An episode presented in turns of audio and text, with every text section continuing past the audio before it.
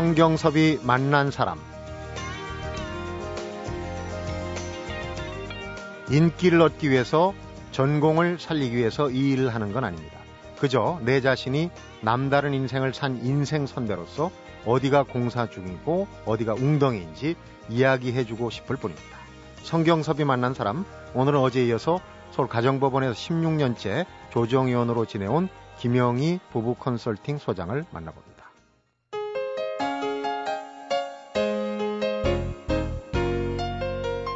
안녕하십니까. 안녕하세요. 네, 어제 이어서 어, 이혼의 위기에 처한 부부들을 구해주는 법이라고 해야 되나요?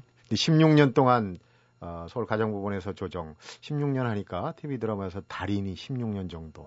아 그렇습니까? 네, 아. 달인이신데 어. 어, 우선 어제는 그나마 상담소를 찾아서 상담을 에, 바라는 부분은 암으로 치면 이제 초기 중기암 고칠 수 있다. 그러나 재판까지 가서 조정을 거쳐서 가면은 이건 이제 말기암 헤어질 수밖에 없다. 이제 얘기까지 들었는데 어, 조정의 단계 어, 우선 뭐 거기까지 가시지 않아야 되겠지만은 가게 되면 이제 조정의 단계는 어떻게 되는지 궁금하네요. 아, 네. 저기 어, 이혼을 하려면은 협의혼은 괜찮지만요. 저, 저 재판이혼일 경우에는 조정을 거치게 돼 있는데요. 그 순서를 제가 짧게 간단하게 말씀드릴게요. 네. 서장을 접수를 시키고 뭐 변호사 대리인을 하는 경우도 있고 본인이 직접 내셔도 돼요. 네. 맨날 비싼 변호사를 쓴 경우도 있죠. 사건 볼륨에 따라서는. 음. 그런데 일단은 접수를 시키고 접수를 시키고 나시면은 어 조사관실에서 한 3회 정도 부릅니다. 음. 네, 그래서 그 사실 조회를 해요. 그래서 조사를 하고 그 다음에 조정위원회에 해부가 됩니다. 네. 네, 해부가 되면 저희들한테 이제 오는 거죠. 조정위원들은 요일제로 가기 때문에 화요일 전담이 있고 월요일 전담이 있고 네. 금요일까지 있습니다. 음. 그래서 누구한테 갈지를 몰라요 그 사건이. 그랬을 때 조정에 들어오는 거죠. 조정에서 여러 가지 재산을 분할하는 문제, 음. 자녀 양권 문제 이런 게 이제 어, 결정이 되면은 그게 재판장 앞에 가서 결정만 되는 거 맞습니다. 효력이 네. 이제 발생이 맞습니다. 되는 거예요. 네, 네. 그 조정하는 시간은 어느 정도 걸려요? 조정하는 시간을 이거는 공개는 하지 않지만 저희들한테 원칙적으로 한 40분 정도를 해야 된다는 그런 이야기를 하지요. 네. 법원 측에서. 그런데 우리가 40분에 사실 이루어지기가 굉장히 어렵습니다. 네. 왜 어렵냐면 두 사람이 아주 그냥 칼날을 세우고 아주 막판 마지막이기 때문에 그 치열한 싸움이라는 건 말도 못 해요. 네. 정말 말도 못 합니다. 그러니까 거기는데 재산 분할, 위자료, 양육권, 면접 교섭권 이런 것이 전부 해야 되기 때문에 네. 결혼 생활 10년 10년 정산 30년 30년을 정산을 해야 되기 때문에 네. 이게 합하기가 굉장히 어려워요. 합의되기가 굉장히 어렵습니다. 음. 이 자리에 저정위원이 있는 거죠. 근데 저는 뭐 100억도 뭐 부지기로 해봤고요. 네. 네. 뭐 50억, 60억 그리고 또 공개 안 된 걸 뭐 100억 이상의 것도 약간 여담 같지만은 어디서 인터뷰에서 쓰신 걸 보니까 요새 젊은 부부들은 마일리지 포인트까지 다 갈라서 맞습니다. 분할을 한다면서요? 맞습니다. 그건 뭐 사실이에요. 네. 네. 사실이고 이 젊은이들은 좋게 말하면 쿨하다? 안 그러면 진짜 인정사정 없이 아주 그냥 냉정하게 돌아서요. 네. 예, 그렇기 때문에 굉장히 계산법이 지독합니다. 음. 예. 그 조정을 하시면서 어제 얘기로는 어, 일단 법원에서 상당히 고맙게 생각하는 우리 김영희 위원님을 왜냐하면 이제 조정 성사율을 거의 뭐 기록을 갖고 계시다고 그러거든요. 그래서 듣는 얘기는 어, 김영희 위원님의 어, 조정의 어떤 케이스를 좀 녹음을 해가지고 네. 상담도 그렇지만은 좀 사례 연구로 해보고 싶다는 얘기까지 네. 나온다는 얘기 들었어요. 네, 그거는 조정위원들이 저 조정실에 들어가지고 조정을 좀 봤으면 좋겠다. 도대체 어떻게 하는데 그렇게 되나? 음. 또 지금은 퇴임하셨습니다만은 그 원장님께서는 본인이 한번 들으셔서 봤으면 좋겠다. 네. 근데 못 들어와요. 주심 법원 그 내부는요 조정위원실 내부는 주심 부심으로 나눠집니다. 네. 그리고 반드시 여자 한 분, 남자 한 분. 그 양성평등에 의해서 네. 예 남자면 남자 편을 둘수 있고 여자 여자 편을 둘수 있다 그렇게 생각해서 두 사람이 조정위원으로 활동하고 있고요. 네. 음 모르겠어요. 저는요 글쎄 저는 어려운 조정이 없어요. 그 그게 제가 뭐 좀 신이 되겠는지 어제 얘기 뒤끝에 이제 그 본인의 김영희 소장님 본인의 음. 어, 어려운 결혼 생활을 말씀을 하셨는데 남편이 뭐 한 달에 세 번 정도밖에 귀가하지 않는 뭐 그 외에도 뭐 여러 가지 얘기를 하시는데 그런 어려운 경험들 어 그런 것들이 아마 경험에서 우러나오는 얘기를 할 수 있는 소재가 좀 많고 맞습니다. 어, 오늘 김희영이가 되기까지는 저희 남편이 저한테 이 자리에 앉혀준 거예요, 사실은. 네. 그래서 제가 모르는, 제가 살아보지 않는, 제가 듣지 않은 결혼 생활은 없는 것 같아요. 네. 네. 근데 조정하기가 좀 이런 부분은 까다롭다. 뭐가 걸려 있을 때가 잘 어렵습니까, 조정하기? 결국은 조정에서 가장 어려운 게 재산 분할입니다. 네, 재산 분할을 어, 많이들 감추기도 하시고요. 네. 근데 난 이게 이런 이야기를 하고 싶어요. 이혼을 하려 그러면은 그냥 차라리 어차피 할 바에는 철저하게 하는 게 좋아요. 예를 들어서 여자든지 남자든지 다 뺏기고 나서 그렇게 이혼을 하는 경우는 손해가 막대하잖아요. 네. 그래서 저는 준비된 이혼을 하라. 이 말을 제가 하고 있거든요. 준비된 하려면 이왕이 하려면은 어차피 할 이혼이라면은 준비된 이혼을 해라. 그럼 준비된 이혼이라 하면 뭘까? 첫째, 에, 나는 이제 이혼을 한다. 마음의 준비를 단단히 해라. 이제 혼자 살아가야 되는 법을 배워야 되는 거죠. 네. 알아야 되는 거죠. 여자들 마찬가지고 남자도 마찬가지고 그 다음에 두 번째는 준비되면 경제적으로 아무런 능력이 없는데 여자들 경우 같은 경우에 에, 아무 능력이 없고 그냥 전업주부로만 있는데 이혼을 한다. 뭘 먹고 살죠? 예. 그 이혼이면 당장 현실이에요. 애 네. 맡으면 양육비 많지 않습니다. 진짜 우리 양육비 많지 않습니다. 그럼 그 양육비를 가지고 어떻게 살아요? 애를 어떻게 요즘 학비들 비싼 거 아시죠? 음. 그러니까 네. 그 학교를 보내야 되고 그다음 그것도 먹어야 되고 이래야 되기 때문에 저는 내가 철저하게 이혼을 생각한다 그러면은 생활 앞으로 내가 혼자 살아갈 것도 한번 철저하게 계산해서 미리서 준비를 하고 네. 그다음에 마음의 준비도 하고 이런 준비된 이혼을 하라고 권하고 싶습니다. 네. 음. 그런 부분이 있고 그러니까 이제 경제적인 앞으로의 살아갈 일과 자녀 교육 이런 부분들 어 그리고 이제 조정에서 좀 어려운 게 아까 이제 돈이 걸려 있는 것도 그렇지만은 요즘 뒤에서 또 따로 여쭤보겠지만은 나이 들으셔 갖고 이혼하려고 하는 경우가 좀 조정하기가 어렵지 않을까. 아무래도 오래된 병이 깊은. 예, 뭐 아주 정확하게 지, 적하셨는데요 황혼 이혼 경우에는 조정 성립이 거의 안 됩니다. 네. 네. 그분들은 아주 너무 쌓인 게 많아서 절대 그 조정위원들 말도 듣지 않고요. 음. 그냥 뭐 엄청 싸우세요. 그렇기 때문에 또 굉장히 좀 고집들이 세세요. 네. 젊은이들은 좀 정말 쉬워요. 그래서 황혼이혼 경우에 70대 제가 91살 되신 분도 이혼을 해봤거든요. 그래요? 네. 음. 해봤는데 그 유명한 사건이에요. 그분이 그 전 재산을 어느 대학에다 기부했었잖아요. 그래가지고, 어, 나중에 결국 여자가 다시 소송해가지고 아, 조금 받아내고. 네. 예, 기억나시죠? 네. 네. 그러니까 정말 나이 드신 70대 이상의 부분은 이혼이 어렵습니다. 재판으로 가게 됩니다. 네. 네.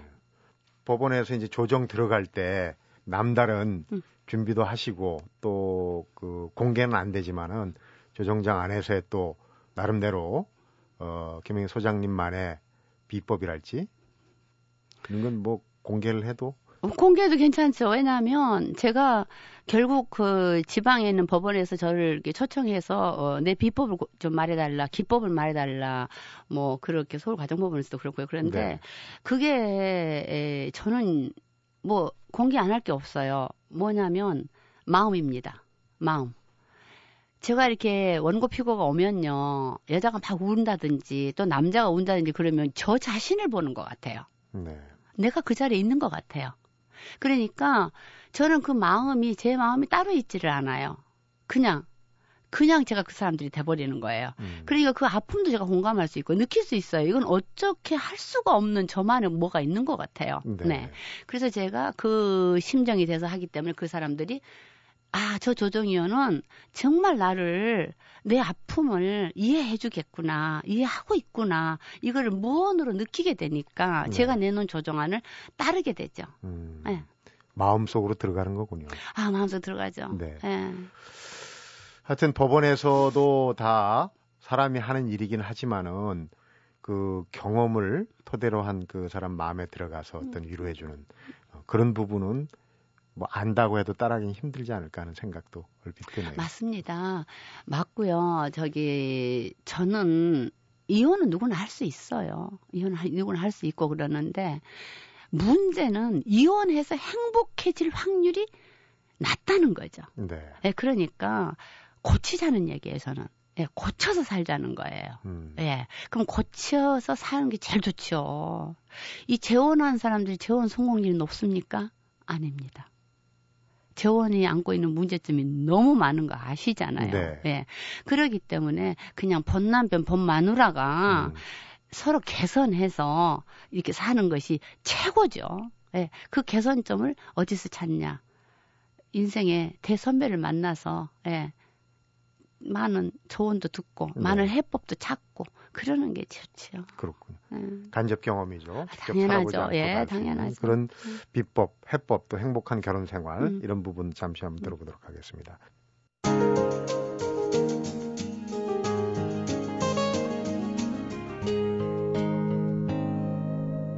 성경섭이 만난 사람. 어떤 강연 서두에 어, 결혼을 하면 5년만 살고 무조건 헤어지게 하는 법을 만들겠다 했더니 청중들이 아주 어? 반색을 하면서 반응이 아주 좋았다. 정말 웃기는 소리인데요. 재미있는 일인데요. 네. 제가 이제 그 뭐 어떤 기관이에요. 뭐 개인 저기 아니고 거기 가서 이제 특강을 했는데요. 제가 그런 말을 했어요. 저는 왜 국회의원 공약 그렇게 막 지키지 못하고 공약 많이 하고 왜 저렇게 할까? 난 대통령 나가도 당선이 될 수 있다 그랬어요. 다들 네. 쳐다봐요. 그래서 뭐냐면 부부 무조건 5년만 살게 하고 헤어지는 법을 만들면 된다. 음. 5년만 살면은 우리가 얼마나 불행한 사람들이 희망적이고 그래요. 네. 그랬더니요. 그분들이 막 환호를 하면서 발을 막 굴리면서요. 음. 막 당선 당선 그러면서 너무너무 좋아하는 거예요. 예, 5년만 부부를 살게 하고 헌법한다. 그 공약 한번 걸어보시죠, 정치인들 그러면. 그만큼 현실에 만족하지 못한다. 근데 또 결혼이란 일이 네. 여러 격언에도 좀 그렇지 않습니까? 그래서 김영희 소장님께서 어, 여러 번 쓰신 책 중에 한 제목을 제가 보니까 내일 죽더라도 오늘 이혼하고 싶다. 1년 366일 하루는 꿈길에서 생각하시는 이혼이라고 얘기하시는데 이게 이제 본인 얘기입니까? 아니에요. 제가 내일 죽더라도 오늘 이혼하고 싶다가 아니고 저는 이제 저희 남편하고 손자고 행복하게 살아야 돼요. 지금 얼마 안 남았어요. 우리가 시간이 그렇기 때문에 이거는 실제 그 사건 당사자가 할머니가 60대 중반 할머니인데요. 와가지고 남편이 너무 함부로 하셨어요. 한 달에 뭐 돈을 뭐 60만 원인가 뭐 80만 원인가 주면서 생활비 하라고 그러고 너무너무 이 할머니를 구박했어요. 밥상도 발로 차서 엎으시고. 네. 너무 힘들었어요. 할아버지 구두세요. 그러니까 할머니가 이제 이혼 신청을 한 거죠. 근데 이 할머니가 재밌어요. 재산 분할 신청은 안 했어요. 안 오고 이혼 먼저 해달래요. 와서. 네. 그래서 왜 재산 분할 안 했습니까? 재산 분할 나중에 하겠대요. 이혼 저 인간하고 내가 호적에서 뭐 빨간 글씨를 합니까? 난 잘 모르겠어. 호적이 그 붉은 글씨로 쓰나? 빨간 글씨로 쓴 거 내 호적에서 파내고 음. 자기 이름을 파내고 죽으면 자기가 발을 뻗고 죽겠대요. 그래서 내일 죽더라도 나는 오늘 이혼해야 된다. 빨리 갈라서는 게 예, 우선이다. 예. 자기 아주 그냥 가슴을 치고 막 우시면서요. 60대 후반이세요. 그래가지고는 저 이혼 좀 시켜달라고 음. 그런 분이 있어요. 그래서 제가 그 제목을 따가지고 내일 죽더라도 오늘 이혼하고 싶다라는 책을 썼죠. 네. 얘기 나온 김에 조정 중에 성립이 어려운 게 이제 나이 드신 분들. 예, 어렵습니다. 황혼 이혼이 늘고 있다, 늘고 있다 그러는데 실제로 그 이혼법정에서 보시기에는 어떻습니까? 어, 항원이 늘고 있는 건 사실입니다. 예. 그게 이제 100세 시대 아닙니까? 네. 100세 시대니까 여러분들 50살 되신 분이요. 0살이에요. 이제 태어나신 거예요. 100세면 50이니까 네. 얼마나 희망적이십니까? 그러니까 남은 삶이 중요하다는 거죠. 남은 삶이 중요하다. 이제 이분 이제 나이 드신 분들이 사, 이게 생각이 많이 바뀌어지신 것 같아요. 네. 행복을 추구해 행복 추구권에 대한 굉장히 그 많은 저기를 가지고 계세요. 그래서 이제 이대 더 불행해서 이렇게 산 것도 어딘데 이제 그만 살고 싶다. 나도 내 음. 인생 살고 싶다. 그래서 황혼이혼 좀 굉장히 많습니다. 황혼이혼은 대체로 어느 연령대부터를 황혼위원으로? 예, 이제 황혼위원을 우리가 생각할 때 굉장히 뭐 60대, 70대, 80대라고 생각하는데 그렇지 않아요. 저희 법정에서 볼 때 황혼위원이라 하면 40대 후반, 50대부터 황혼위원이라고 아, 봅니다. 그때부터. 네. 말씀을 듣다 보니까 주로 여성 쪽에서 이혼을 제기를 많이 하신다고 얘기하시는 것 같아요. 황혼이혼은 80% 이상이 여자가 합니다. 어. 남자분이 이혼하자는 경우는 극히 드물어요. 여자들이 다 황혼이혼 소송해요. 네. 네. 그러니까요. 왜 그럴까요? 왜 그럴까요? 아니, 생각해 보세요. 양심껏. 왜 그럴까, 여자들이. 압박과 서름에서 벗어나겠다는 겁니다. 친구들하고 네. 놀고, 음. 저, 재산 분할해서 그 돈 가지고 여행도 다니고, 삼시세끼 밥 잔소리 하는데 채워주지 않아도 되고, 네. 아, 마음 놓고 살겠다는 거죠. 음. 네. 황혼이 혼은 그렇다 치고, 연령층 중에서 가장 많이 이혼을 얘기하고, 소를 제기하고 하는 연령층은 예, 있어요. 어디입니까? 어, 40대 이혼이 상당히 많고, 그래서 저희들이 이제 위험하다 할 때가 11년 차, 결혼 11년 차. 이제 그 11년 차라 하면 이제 결혼 연령이 조금 늦어졌지만, 네. 예, 늦어지기 전에 나온 통계인데요. 어, 40대, 40대 많이 합니다. 네. 네. 통계도 보니까 3, 40대가 이혼이 좀 많습니다. 다른 데보다 상대적으로 많다. 맞습니다. 어, 김영희 소장님께서 쓰신 책 중에 또 하나 아까는 이제 내일 죽더라도 오늘 이혼하고 싶다 했는데 Why me? 왜 나냐? 네. 그런 책 제목이 있어요. 이게 이제 3, 40대 이혼을 아, 그렇습니다. 다룬 얘기죠. 예. 3, 40대를 위해서 제가 Why me라는 그 책을 썼는데요. 이 3, 40대 부부의 가장 큰 문제점이 섹스 리스입니다. 네. 이게 굉장히 저도 상담소 하기 전에는 이 젊은이들이 한창 때라고 저는 생각했거든요. 그런데 30대 sexless 부부가 제일 많은 것 같아요. 부부 관계가 네, 없는 거죠. 없는 거, 네. 없는 거죠. 예. 그래서 제가 그 책을 3, 40대를 에, 겨냥해서 쓴 책이다. 음. 예, 이런 이야기를 하는 거죠. 그 문제점을 아신다면 또 경험에서 나온 조언도 문제점이 한잔 문화가 한잔 문화 네. 아시죠?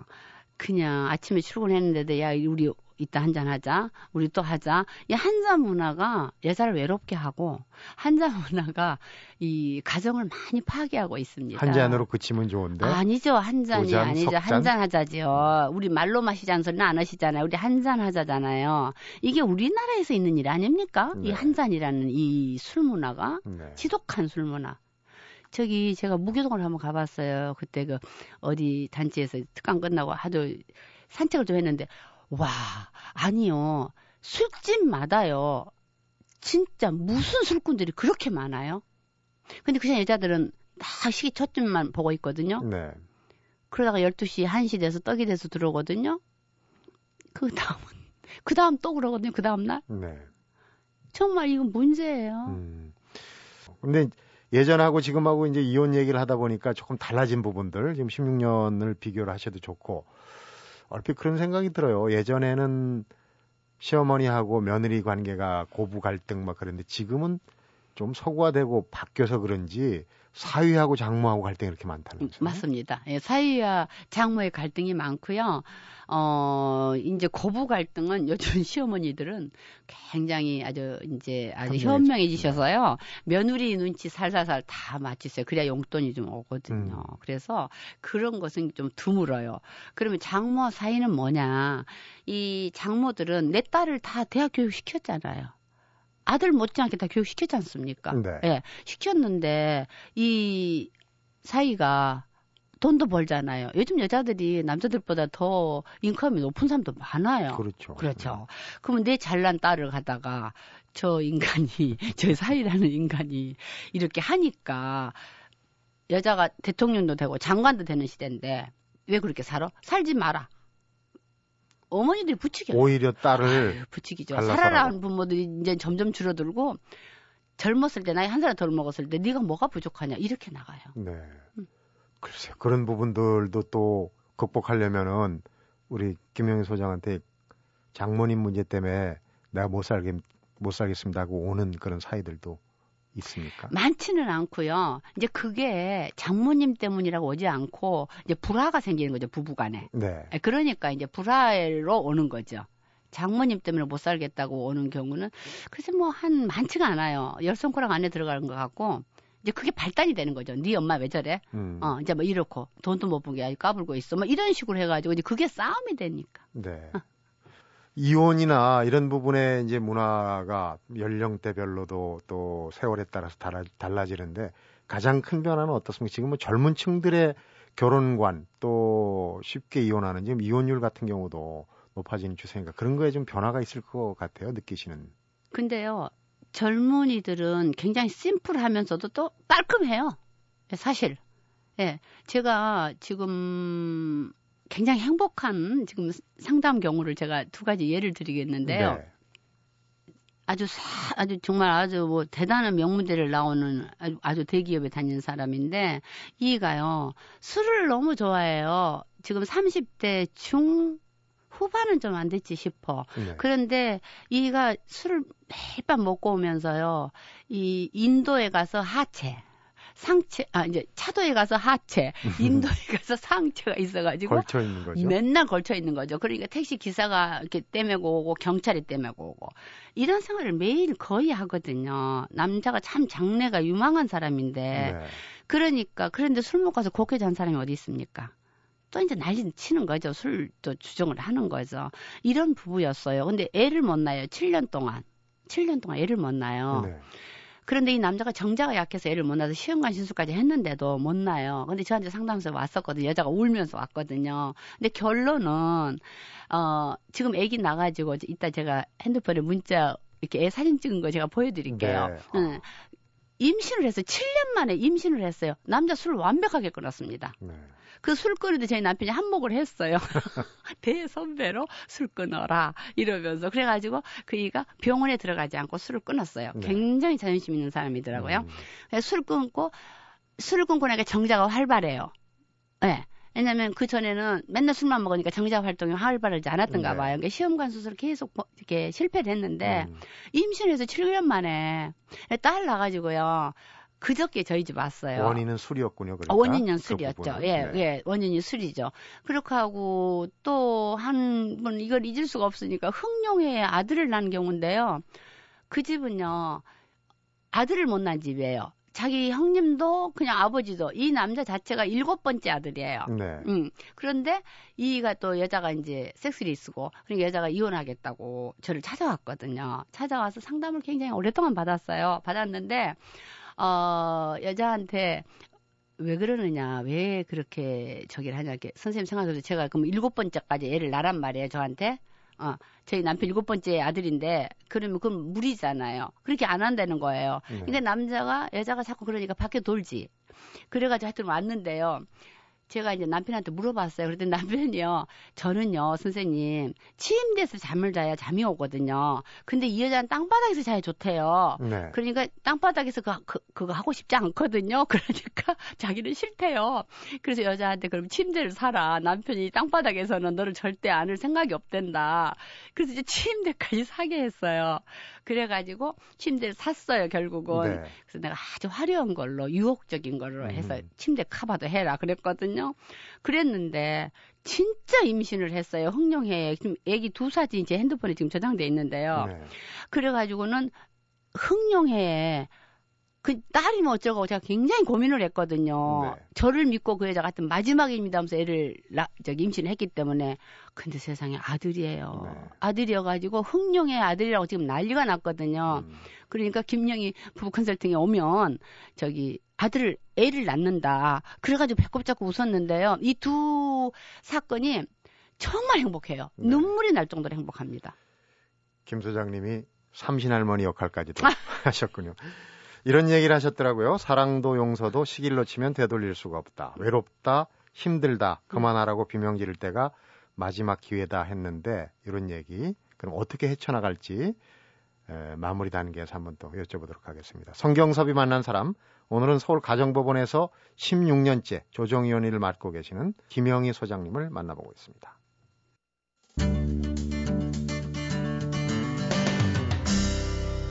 성경섭이 만난 사람.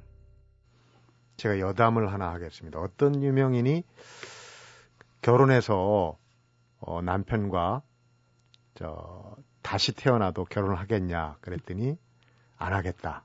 이유가 걸작입니다. 저렇게 훌륭한 분을 이승과 다음 생에서 내가 독차지하면 되겠느냐. 왜 이런 얘기를 하시냐면, 뭐, 드리냐면요. 그만큼 이제 결혼이라는 게 살다 보면 단점도 보이고 어려울 때가 많지 않습니까? 앞에서는 쭉 얘기를 하셨는데, 김영희 부부 컨설팅의 핵심이 되는 어, 해법이죠. 어떤 게 있습니까? 예. 저는 이 상담이라는 것은 나를 보는 겁니다. 너를 보는 게 아니에요. 나를 보는 거거든요. 네. 근데 우리는 나는 안 보고 너만 손가락질을 해요. 예. 그러기 때문에 에, 나를 보게 하는 거. 그러면 상대도 나를 보고 각자 나를 보게 되면요. 자기를 이렇게 알게 된 것 같아요. 조금씩 조금씩. 예. 네. 예. 그 다음에 이제 들어가는 건데 에, 그 중에 하나가 상대를 외롭게 하지 마라. 이 외로움은 많은 문제를 낳습니다. 네. 그러니까 어, 외롭게 하지 않고 근데 외롭지 않으면 선생님 맨날 본 얼굴 뭐 그래요? 그러니까 간단해. 나 여러분들 비법을 하나 가르쳐 드릴게요. 여자들 이렇게 하는 방법. 오다 가다 부엌에서 만나면 엉덩이 한 번 손바닥 탁 때려 주십시오. 아, 탱탱하다. 아직도 멀었다. 네. 이말 한마디 해주면 그게 여자들은 진짜 탱탱한 줄 알고 진짜 기분 좋아요.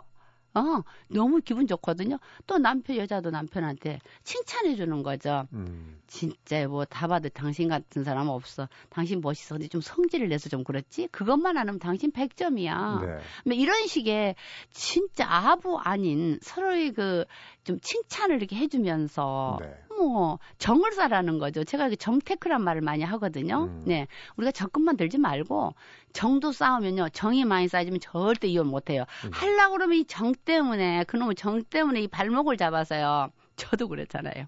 못 해요. 여러분 정을 쌓으십시오. 네. 작은 네. 정. 칭찬도 그렇지만 이제 반대로 음.